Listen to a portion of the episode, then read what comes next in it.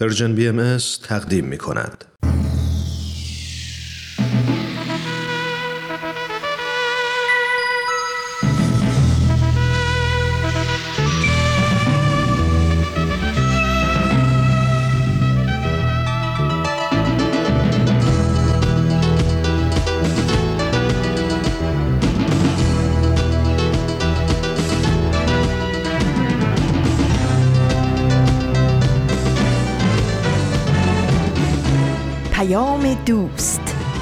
برنامه ای برای تفاهم و پیوند دلها.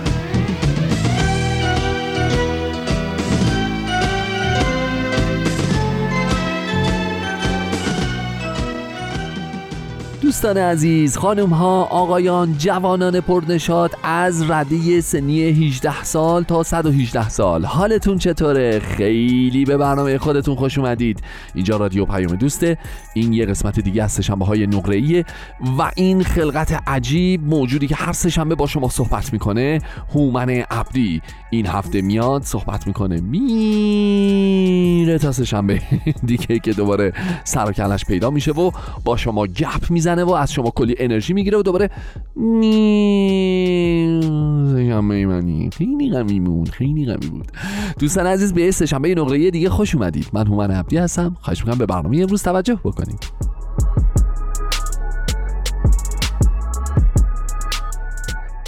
خب خب خب خانم ها آقایان امروز چند شنبه است؟ سه شنبه است تا اینجاش که چیز عجیبی نیست. متو نکتهش اینه که سه شنبه سوم تیر ماهه.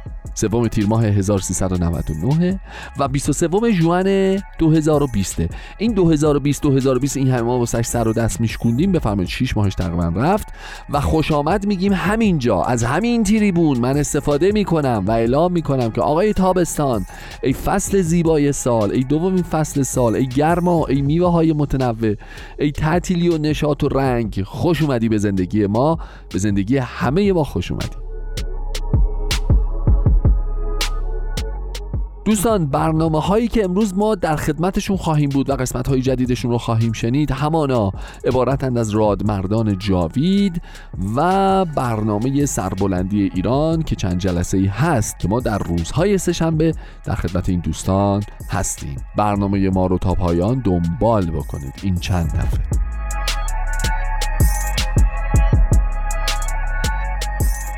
قبل از هر چیز یه خبر خوب بهتون بدم. دوستان ما کانال های ارتباطیمون رو با شما گسترش دادیم. یه شماره تلفن خدمتتون اعلام می‌کنیم. هلو نازنین. این شماره رو یادداشت میفرمایید. تماس می‌گیرید نظر می‌دید انتقاد می‌کنید پیشنهاد میدین به به ما اینجا براتون قنج میریم فداتون میشیم دورتون هم میگردیم. دیگه چی از این بهتر؟ نکته که وجود داره این شماره هم در تلگرام قابل دسترسی و برقراری تماسه و هم در واتساپ. لطفا به این نکته علمی خاص و اختراع جدید بشری هم توجه داشته باشید. شماره رو مرقوم بفرمایید. دو صفر یک دویست و چهل پانصد و شست بیست و چهار چهارده. چه واتساپ؟ چه تلگرام می‌تونید با این دو صفر یک دیویست و چهل پانصد و شست بیست و چهار چهارده تماس بگیرید. کانال ارتباطی قدیم ما در تلگرام هم که همچنان برقراره. at sign Persian BMS contact مرقوم میفرمایید صفحه باز میشه. نظرات درخشان خودتون رو توش ثبت می‌کنید. اما فراموش نکنید ما پادکست داریم. app رادیو پیام دوست رو داریم SoundCloud داریم اینستاگرام داریم. می‌تونید تشریف ببرید اونجا ما رو follow کنید می‌تونید like کنید می‌تونید نظر بدید. می‌تونید با ما همراه باشید ما رو حمایت کنید ما رو به دوستانتون معرفی بکنید. پیش رادیو رو خاموش نکنید دیگه زشته این کار عزیز من. کارهای مثبت انجام بدید. کارهای مثبت. فقط رو کارهای مثبت متمرکز بشید.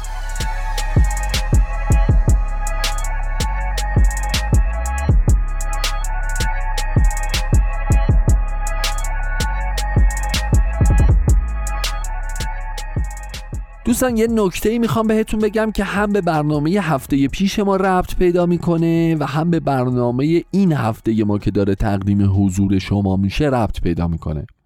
یادتون باشه ما هفت میگم سال گذشته. ببین چقدر خدای من دوری از شما چه می‌کنه با ما ما سال گذشته که نه بابا همین هفته گذشته سه شنبه پیش اگه اشتباه نکنم 27 خرداد ماه می‌شد.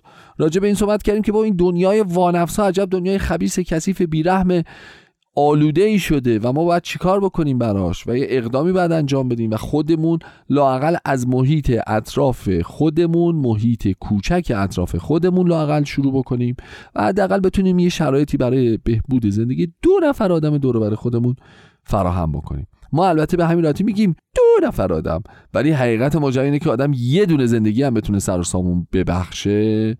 واقعا کار کرده کارستون راجع به این قضیه و بحث هایی که در فضای مجازی در گرفته و ابراز نظرهایی که شما عزیزان کردین صحبت بسیاره. اجازه بدید دعوتتون بکنم بریم یه قسمت دیگه از رادمردان جاوید رو بشنویم. بعد که برگشتیم باز با هم دیگه راجع صحبت می‌کنیم.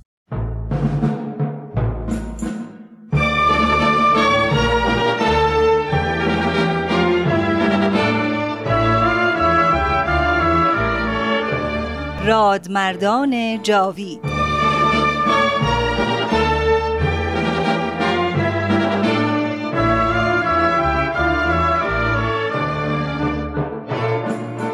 اما در این ظهور ازهر و سلطنت عزما جمعی از علمای راشدین و فضلای کاملین و فقهای بالغین از کأس قرب و وسال مرزوق شدند و به عنایت عزما فائز گشتند و از کون و امکان در سبیل جانان گذشتند. همه اینها محتدی و مقر و مزعن گشتند برای آن شمس ظهور به قسمی که اکثری از مال و ایال گذشتند.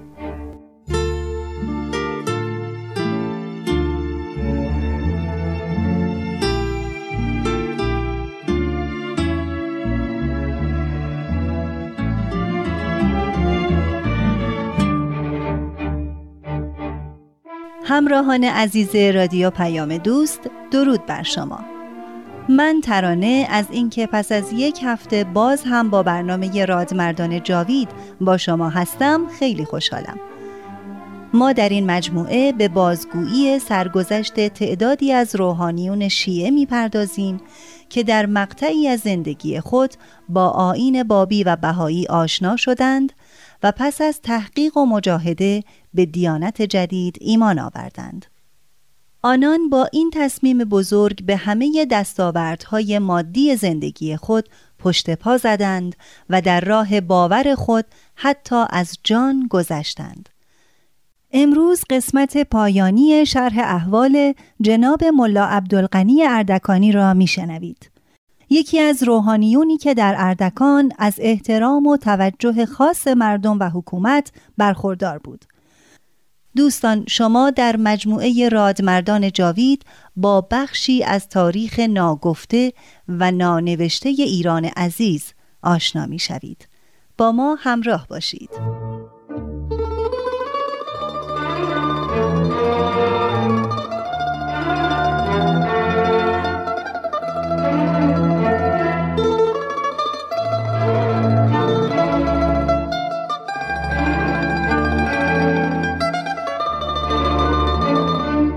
جناب محمد تاهر مالمیری در کتاب تاریخ خود می نویسد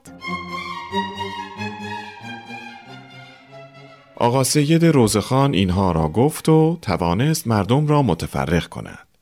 آن روز هم اینطور گذشت. البته این بنده حتی یک صدم آنچه واقع شد را نتوانستم بیان کنم. زیرا روز چهارده ساعت بود و خلق هم پنجاه هزار نفر. هر کدام هم به نوعی به ایزاب و اذیت اولیاء الهی مشغول. اما این از فضل خداوند بود که خلایق به فکر جناب آخوند ملا عبدالغنی افتادند و از قتل و قارت بهاییان دست کشیدند. و الا اگر این گونه پیش نمی آمد احتمال داشت تا غروب آفتاب پنجاه نفر از پیروان آین بهایی را به قتل برسانند و اموالشان را قارت کنند. و اما ببینیم که در این مدت جناب ملا عبدالقنی اردکانی در چه وضعیتی بود. قابل آبادهی در شرح این واقعه می نویسد آن روز ایشان با پسرش عبدالخالق و دامادش آقا محمد حسین اخوان و صفا منزل حکیم صاحب بودند جلال الدوله حاکم یزد از طریق کشیش ملکم به حکیم صاحب دکتر وایت پیغام داد که اگر از بهایان اشخاصی را برای حفظ و سیانت در منزل خود راه داده ای آنان را بیرون کن که خطر عظیم است و بلوا و انقلاب در راه. میترسم مردم به منزل شما بریزند و به واسطه دستگیری بهایان به شما اهانتی یا صدمه ای وارد کنند تا زودست خود را از محلکه نجات دهید. حکیم صاحب از این پیغام بی اندازه مسترب و متزلزل شد.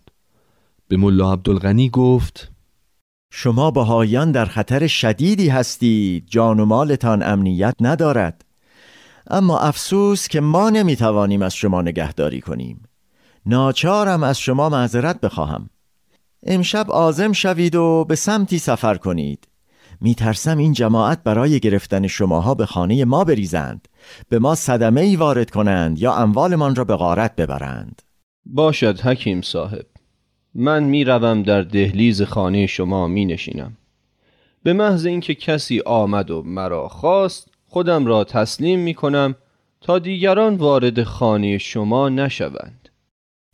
به هر ترتیب که بود ملا عبدالغنی و دامادش حکیم صاحب و همسرش را آرام می کنند تا اینکه صدای بلوا و قوقای مردم و حیاهوی بسیار نزدیک می شود ملا عبدالغنی با اهل بیت و دخترانش و پسرش عبدالخالق خداحافظی کرد و با سرعت خود را پشت در خانه رساند.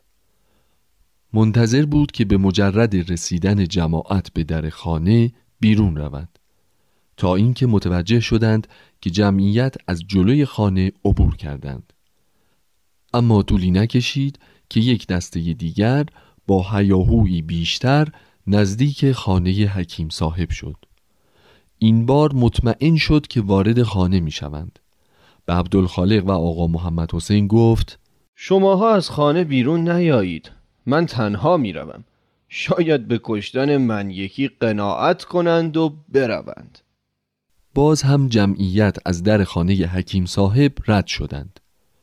آنان به سمت خانه آقا کازم تاجر لاری رفتند که بسیار با محبت بود. وقتی به آنجا رسیدند در خانه را به چند لگت خورد کردند. آقا کازم را نیافتند. اما هرچه در خانه بود را غارت کردند. سپس دوباره از همان راه بازگشتند. معلوم شد که به قصد خانه حکیم صاحب برای جناب آخوند نیامده بودند. زیرا همه یزد مطمئن بودند که حضرت والا جلال الدوله جناب آخوند را در قلعه نگه داشته تا از او محافظت کند.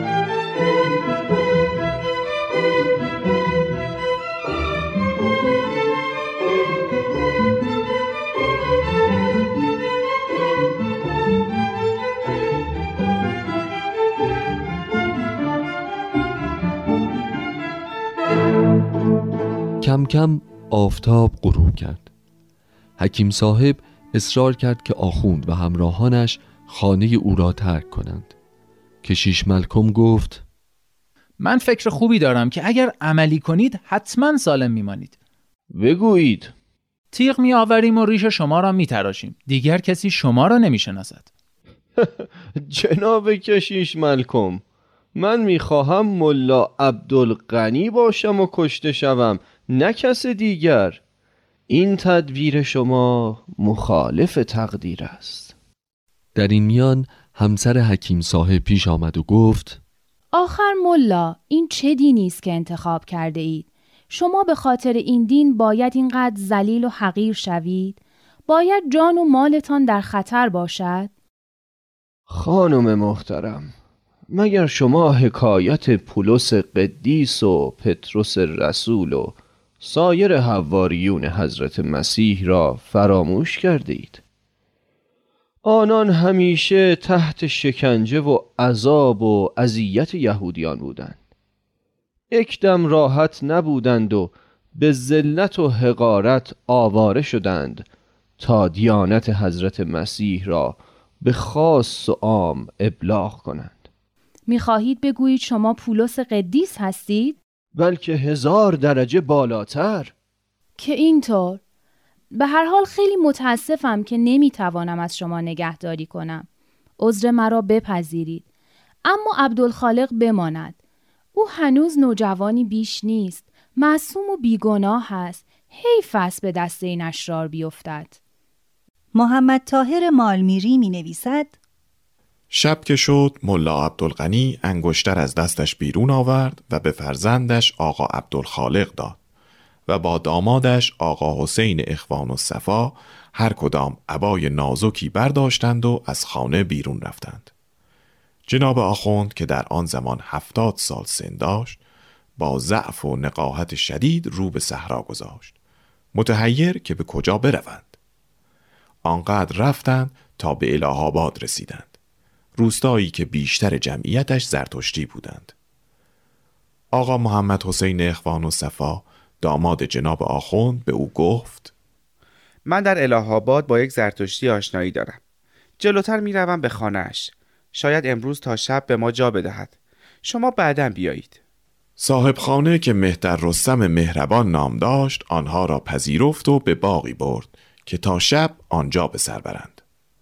باقی که نه سایه‌ای داشت و نه امارتی. خوراک و آبی هم نداشتند. صاحب باغ از ترس تا شب به آنها سر نزد. نزدیک چهارده ساعت بی آب و غذا سر کردند. شب که شد دو نفر از طرف صاحب باغ آمدند که دیگر شب شده. صاحب باغ می‌گوید هر جا می‌خواهید بروید. اما ما که نمی‌دانستیم کجا برویم ساکت ماندیم. آن دو نفر قدری آب و خوراک به ما دادند و گفتند می توانیم شب را بمانیم و فردا شب برویم. اما نرفته بازگشتند که اهالی الهاباد متوجه حضور ما در روستا شده اند و شاید برای همه ما گرفتاری پیش آید. بهتر است برویم. اما ما زیر بار نرفتیم. گفتیم که از رفتن امشب ما گذشته. آنها راضی شدند و رفتند. ما هم روی کلوخهای زمین باغ خوابیدیم. خلاصه که آنقدر امشب و فردا کردیم تا آنکه سی و نه روز گذشت.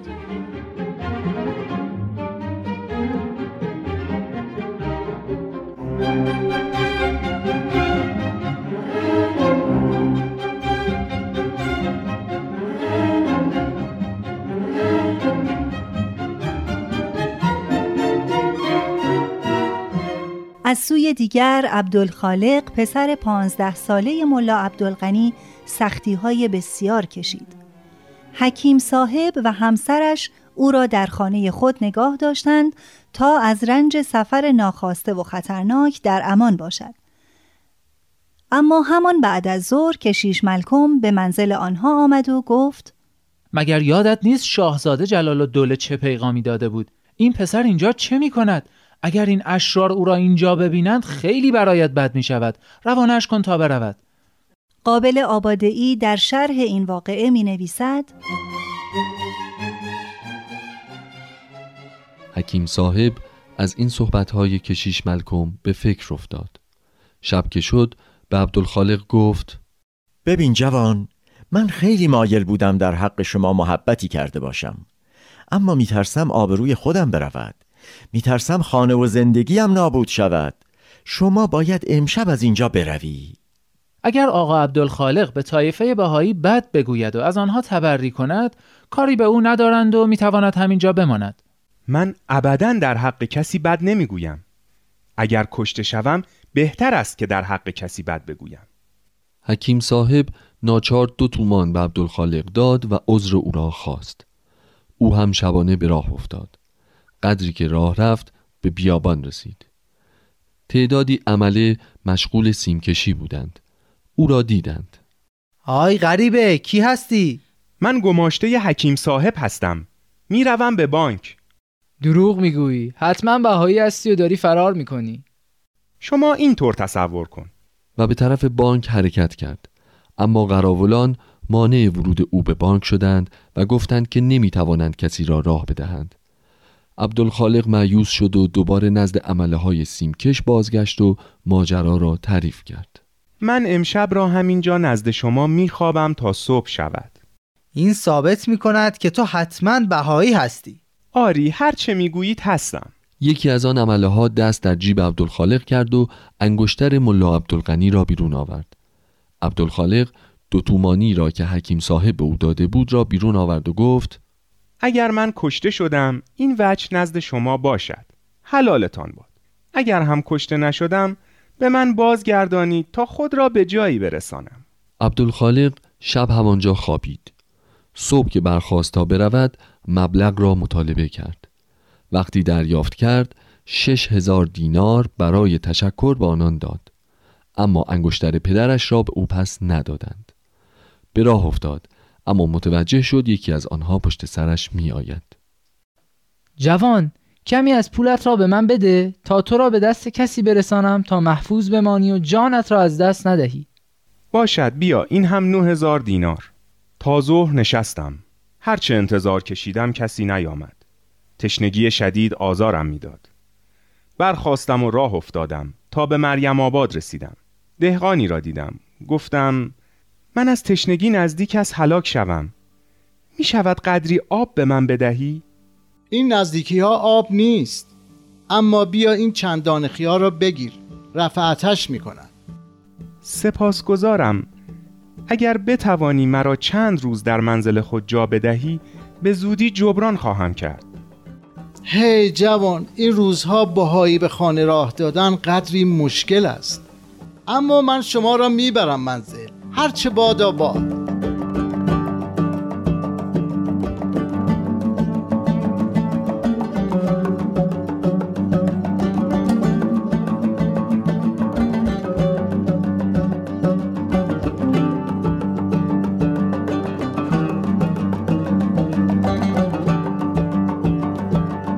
دهقان عبدالخالق را به منزلش برد و آب و نانی برایش فراهم کرد. خودش هم به شهر رفت. در شهر دید که جارچی جار می‌زند. آی مردم بدانید و آگاه باشید. حکم علمای اعلام است. چه در شهر و چه در قرا و روستاها در هر خانه و منزلی که بهایی یافت شد آن خانه خراب شود و اموالش قارت گردد. دهقان بینوا این را که شنید فوراً به مریم آباد بازگشت. یک ساعت از شب گذشته بود که وارد خانه اش شد. به عبدالخالق گفت ای جوان بهایی امروز ندای هولناک جارچی را شنیدم و بی نهایت در استرابم از تو معذرت می‌خواهم اما باید از اینجا بروی. راضی نشو که من بی جهت به خاطر تو خانه خراب شوم. آخر این شبی کجا بروم؟ خواهش دارم صبر کنی تا صبح شود. حتما می‌روم دهقان با ترس بسیار قبول کرد. صبح زود عبدالخالق را برداشت و به باقی برد. وسط باغ ویرانه ای بود. او را در بالاخانه آن جا داد. اینجا امن است. کسی از اینجا گذر نمی کند. من باز هم به اینجا می آیم. عبدالخالق تک و تنها در آن ویرانه ماند. بی آب و نان و مسترب و پریشان می گریست و مناجات می کرد. تا ظهر ماند اما از شدت تشنگی از باغ بیرون رفت. به منزل دهقان رفت. کمی آب گرفت و بازگشت. چند ساعت بعد باز تشنه شد. این بار به صحرا رفت و کمی آب پیدا کرد و نوشید. دوباره به خرابه بازگشت. دیگر بیتاب شده بودم. با خود گفتم به خدا قسم که کشته شدن بهتر از این ذلت و حقارت است. کشته شدن یک ساعت است و جام شهادت نوشیدن. اما این دربدری و خونه جگر خوردن ساعتی هزار بار جام زهر خوردن است. بر می گردم عبدالخالق به سمت شهر حرکت کرد. بین راه کسانی او را شناختند و با غضب نگاهش کردند. اما چیزی به او نگفتند. سرانجام به مریضخانه انگلیسی ها رسید. حکیم صاحب بسیار ترسید از اینکه مبادا کسی ورود او را به آنجا دیده باشد. و نکند که مردم به مریضخانه بریزند. اما از بازگشت او خیلی خوشحال شد. به یاد مادر عبدالخالق همسر ملا عبدالغنی افتاد که وقتی فهمید حکیم صاحب فرزندش را بیرون کرده چقدر ناراحت و دلسوخته شده بود و گریه و بیقراری کرده بود. شما فرنگی ها دل ندارید. محبت نمی‌دانید. آخر طفلی بودن که به شما پناه آورده بود. از خانه بیرونش کردید و سر به صحرایش دادید. نگفتید در کدام بیابان از تشنگی و گرسنگی هلاک می شود؟ نگفتید به چنگال گرگ های خونخوار گرفتار و پاره پاره می شود؟ ای کاش همینجا او را به دست اشرار می دادید. تا پیش روی من مادر جگر او را تکه تکه می کردن تا بدانم او را چه قسم می کشند نگویید خواهر جان چرا فکر بد می کنید؟ شما بگویید چه فکر کنم. حالا چه می‌دانم چه بر سرش آمده؟ چه می‌دانم دیگر میبینمش یا نه؟ ای خدا که دیگر جسدش را هم نمییابم اگر او را میکشتن دفنش می‌کردند و من سر خاکش می‌رفتم.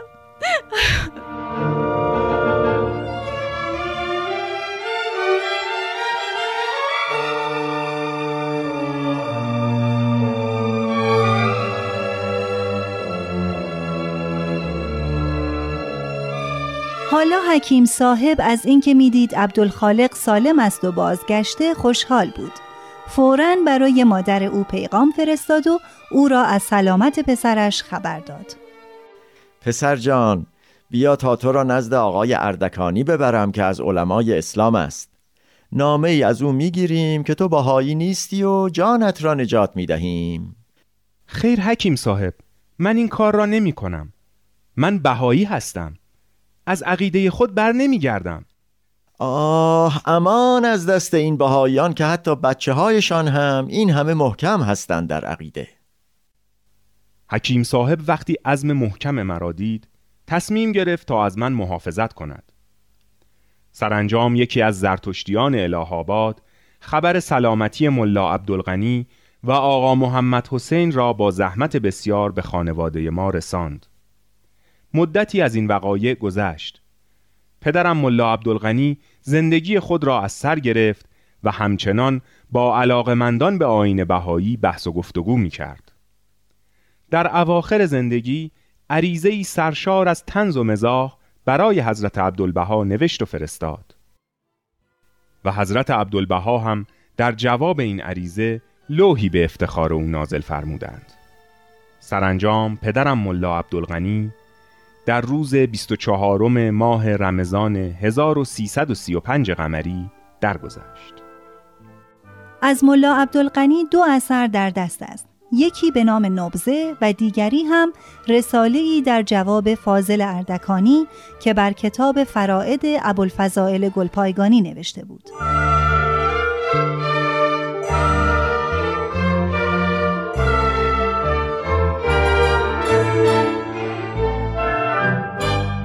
همراهان عزیز به پایان این برنامه و نیز شرح احوال جناب ملا عبدالقنی اردکانی رسیدیم. لطفاً با ما تماس بگیرید و درباره این برنامه اظهار نظر کنید. با تلفن 201 703 671 828 88 می توانید به صفحه ما در فیسبوک هم مراجعه کنید و نظرات خود را با ما در میان بگذارید. تا برنامه بعد بدرود.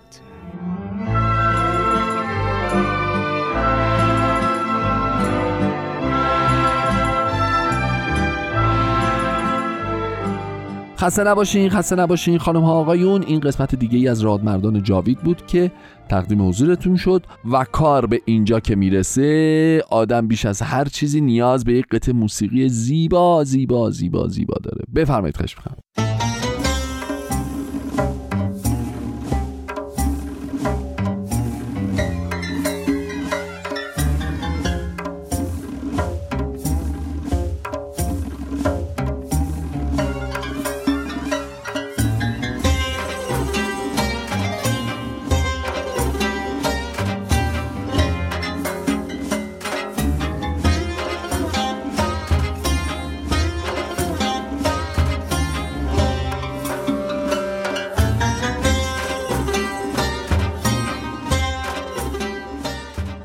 در میان کلیه بحث هایی که در طی این یک هفته بین همه شما عزیزان رد و بدل شد دو تا نگرش خیلی پررنگ بود. یه سری معتقد بودن که بله ما باید از آسایش و زندگی و وقت و امنیت و همه کار خودمون بزنیم و بریم در میادین خدمت فعال باشیم کوشا باشیم از دل و جان مایه بگذاریم فعالیت بکنیم و دیگران رو با این موهبت بزرگ الهی آشنا بکنیم. یه سری ضمن اینکه این ایده رو تایید می‌کردن معتقد بودن که آقا جان ما یه حد و حدودی هم باید برای خودمون قائل باشیم. ما هم انسانیم ما هم زندگی داریم ما هم آرامش می‌خوایم ما هم ریلکس باید بکنیم. ولی حقیقت ماجرا اینه که واقعا ما باید آیا به یک دنبال به دنبال یک نقطه تعادل بگردیم؟ همینطور که باید فعالیت بکنیم زندگی دیگران رو بر زندگی خودمون ترجیح بدیم خدمت بکنیم اوقاتمون رو به پیشرفت های اجتماعی اقتصادی و فرهنگی جامعهمون. فرقی نمی‌کنه. ما هم عضوی از اون جامعه هستیم. اختصاص بدیم. اما در این حال بله منم با شما هم عقیدم یه بخشی از زمانمون رو باید به خودمون باید به آرامشمون به ریلکس بودنمون به قول این وریا به خانوادهمون اختصاص بدیم. دنیای وانفسایی که هفته پیش راجبش صحبت کردیم و شما هم تاییدش کردید دنیای بیرحمه به قول اون فیلم وحشیه وحشیه وحشیه وحشیه در اینکه بحثی نیست. منتها باید حواسمون باشه که برای رام کردن این دنیای وحشی انرژی می‌خوایم توان می‌خوایم بازسازی فردی می‌خوایم بازسازی روحی می‌خوایم و باید بتونیم کاری بکنیم که در وهله اول خودمون رو به قدرت و توان برسونیم و با اون توان و همچنان خدماتمون در عرصه های مختلف رو ادامه بدیم و گسترش بدیم. خب موافق باشین بریم برنامه بعدی رو بشنویم. برنامه شنیدنی سربلندی ایران که قاعدتا به مباحث این یکی دو هفته اخیر ما هم بی ربط نیست و می‌تونه وصف الحال افکار و مشورت های این دو هفته ما باشه. خواهش می‌کنم توجه بکنید.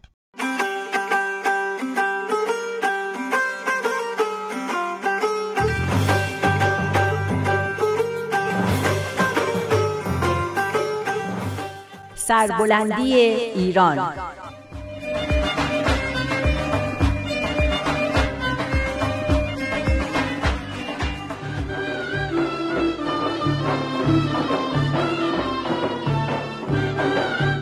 تهیه کننده و کارگردان امیر یزدانی.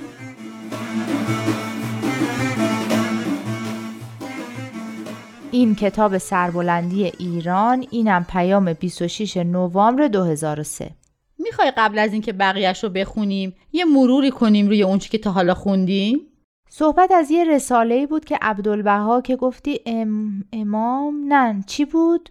جانشین و مبین آثار حضرت بهاءالله مؤسس دیانت بهایی خب عبدالبها حدود 150 سال پیش یه رساله خطاب به مردم ایران نوشته و تو اون از شرایط مدرنیسم و در واقع تجدید حیات ایران گفته و از حاکمیت قانون و حقوق بشر و مدارای مذهبی و توسعه اقتصادی و تامین رفاه اجتماعی و ترویج علوم و فنون و تعلیم و تربیت عمومی صحبت کرده که جالبیش اینه که همه اینا تو آثار بهاءالله هست. درست فهمیدم؟ دقیقا. حضرت عبدالبها میفرمایند که اصلا مفهوم تجدد و شرایط اون با ظهور هر دین تعریف میشه.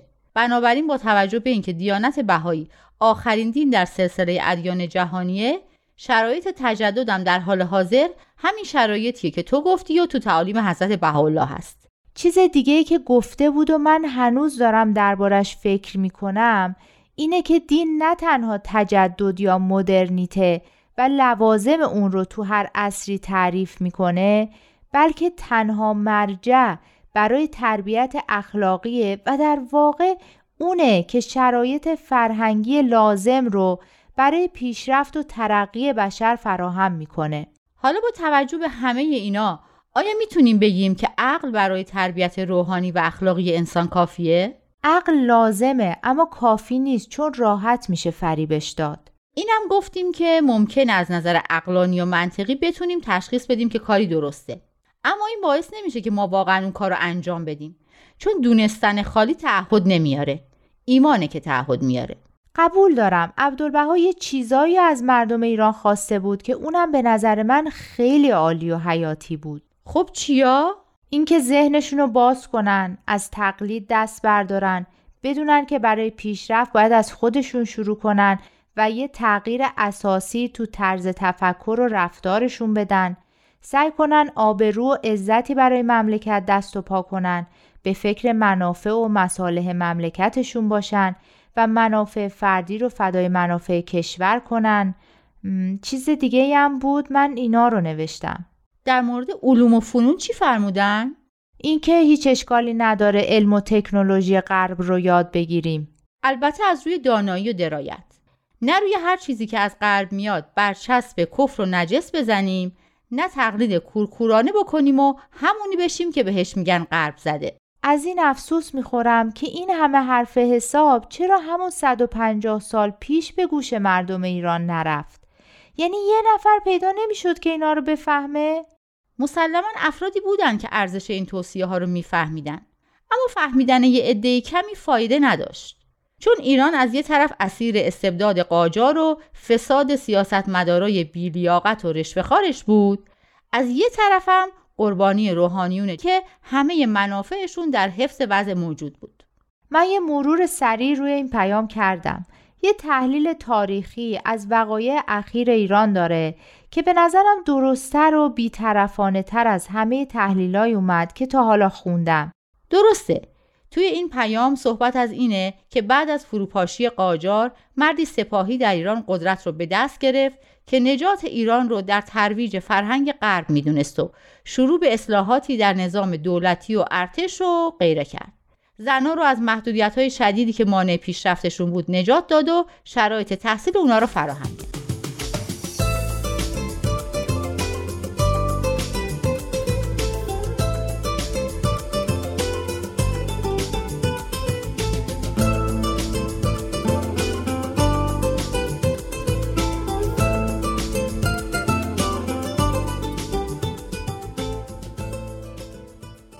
وقتی که اینا رو میخوندم اینطور استنباط کردم که این اقدامات خوب بوده. اما اونچه که کارو خراب می‌کنه درآمد سرشار نفتی بوده که ناعادلانه تقسیم میشه و به شکاف طبقاتی و نارضایتی مردم دامن می‌زنه. فکر می‌کنم این ترویج فرهنگ غرب که در این پیام بهش اشاره شده هم خودش مشکل زا بوده.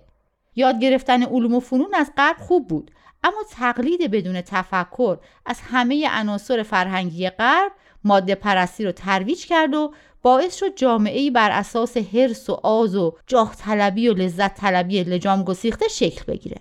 راست میگی مسلمه که خیلی از عناصر فرهنگی غربی که ترویج می‌شد با باورهای مردم عادی تضاد داشت و باعث نارضایتی اونا و به خصوص علمایی می‌شد که خودشون و اعتقاداتشون رو در خطر می‌دیدن. سرکوب شدیدی که نیروهای امنیتی بدون نظارت قانونی انجام می‌دادن هم عامل دیگه‌ای در نارضایتی مردم بود. اینا همه منجر شد به انقلاب 57. انقلابی که گروه های مختلف مردم رو به هم پیوست و در کنار هم قرار داد. چون همون وعده هایی رو می‌داد که مردم می‌خواستن.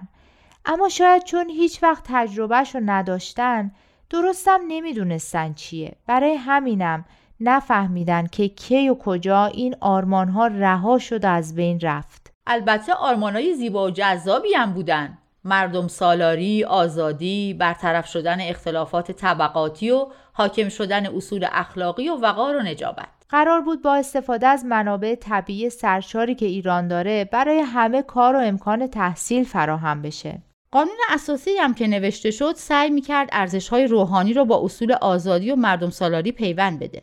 برای همین یکی دو دهه نگذشته باز فریاد خشم جوونا و اعتراضشون علیه شیوع فساد بدرفتاری و تبعیض علیه زنا سرکوب دگراندیشان و کلا صاحبان اندیشه عدم رعایت حقوق بشر و دستیسه های سیاسی از هر طرف بلند شد و ادامه پیدا کرد. نتیجه شده دینگوریزی. من خودمم قبل از اینکه با تو آشنا بشم فکر می‌کردم دین همینه که می‌بینم. این قسمت از پیامم خیلی جالبه. بذار از روش بخونم. شایان تعمل است که استناد به مرجعیت قرآن برای توجیه سیاست هایی که به چنین اوضاعی انجام میده چه تأثیری بر افکار و روحیه ملت می‌گذارد. حالا که نه اون اصلاحات مشکل زیادی رو از مردم ایران حل کرد و نه این انقلاب پس چیکار باید کرد؟ کاش مردم ایران به توصیه های عبدالبهای شما گوش داده بودند. در اقتباس از فرهنگ غرب عقل و درایت به کار می بردن. نه فرهنگ و تمدن غرب رو به کلی انکار می‌کردن و نه اینکه کورکورانه از همه خوب و بدش تقلید می‌کردن. دقیقا البته حضرت عبدالبها فقط مال ما بهایی نیست بلکه فرزند این سرزمینه و متعلق به همه مردم ایران و همه مردم دنیا اینی که تو گفتی مفهومش دقیقا تو همین قسمت از پیامه که میگه حل بحران مدنیت ایران نه در تقلید کورکورانه از فرهنگ سقیم غرب است و نه در بازگشت به جاهلیت قرون وسطا راه نجات را در آستانه این بحران نجل بزرگوار همان سرزمین که امروز جز در موطن مقدس خیش در جمعی قارات عالم مورد تعظیم و تکریم است با کلامی نافذ و رسا بیان فرمود. آها راستی خوب شد یادم اومد. اینجا چند تا لغت بود که می‌خواستم ازت بپرسم. سقیم یعنی بد؟ نجل یعنی چی؟ آره سقیم یعنی نادرست و نجلم میشه فرزند. پس منظور از نجل بزرگوار همان سرزمین یعنی عبدالبها درسته؟ یعنی واقعا عبدالبها در همه قاره های دنیا مورد احترامه؟ شاید هم منظور حضرت بهاءالله باشه. فرقی هم نمی‌کنه. حضرت عبدالبها هم تعالیم حضرت بهاءالله رو منتشر می‌کردن. نمونه از این تکریم و احترام رو هم بهش اشاره کردن که مال سال 1992 یعنی 17 سال پیش. اما این تعظیم و تکریم روز به روز بیشتر شده. طوری که خیلی از سران عالم هر وقت مناسبتی پیش میاد به ستایش از تعالی متعالی و نودوستانه حضرت بهاءالله می‌پردازند. راست میگی اینجا هست که پیام بهاءالله رو پیامی برای همه نوع بشر صرف نظر از تفاوت‌های نژادی و مذهبی و ملی دونستن. آره اما متاسفانه در ایران و در وطن حضرت بهاءالله قدر ایشون و تعالیمشون رو ندونستن و ایشون رو از هر طرف مورد حمله و آزار قرار دادن. البته یه همچین چیزی دور از انتظارم نبوده. آخه مردم اون زمان ایران چه تصوری از بشر داشتن که بدونن وحدت بشر و حقوق بشر و این چیزا چیه؟ خدا رو شو که امروز تقریبا همه این چیزا رو می‌دونن.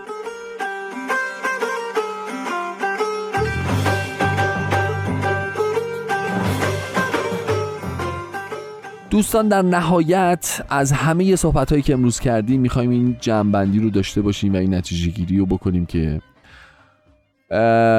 ما و سیستمی که بهش فکر می‌کنیم سیستمی که قلبمون براش میتپه و سیستمی که مایل هستیم برای بهبودش و پیشرفتش کار بکنیم یک رابطه خطی مستقیم وجود داره. اگر سیستم حالش خوب باشه رو مدار موفقیت باشه برنامه ریزی ها خوب پیش بره آینده نگری ها درست انجام بشه و سیستم به درستی اون اهدافی که براش تعیین شده رو یکی پس از دیگری دست پیدا بکنه بهشون ما هم به عنوان عضوی از سیستم حالمون خوبه انرژیمون مثبت از عملکردمون راضی هستیم و در نهایت در درون خوشحال و خوشنودیم. و توجه داشته باشید لطفا که رابطه عکسش هم برقراره. یعنی سیستم کیه و چیه؟ سیستم تشکیل شده از ماها از من از شما از ایشون از ایشون از ایشون از این دوست ما در اتاق فرمان از همه از همه. بنابراین اگر ما حواسمون به خودمون باشه و بتونیم سطح انرژی خودمون رو درست نگه داریم به سلامتیمون برسیم و یه شرایط استانداردی برای خودمون تعریف بکنیم که خیلی هم حالا رویایی و آرمان پردازانه نباشه. می‌تونیم با قوای بیشتر به سیستمی که برای تعالی رشد و پیشرفتش دل میسوزونیم و دغدغمونه خدمت بکنیم سرویس بدیم و براش انرژی بذاریم. خوش به حال همه شما که در هر دو حوزه یک کتازید و در هر دو حوزه موفق موفق موفقید. البته که از شنونده های سشنبه های نقره ای جز اینم انتظار نمی رفت بین خودمون بمونه. وقت برنامه تمومه. تا هفته آینده خدا نگهدار.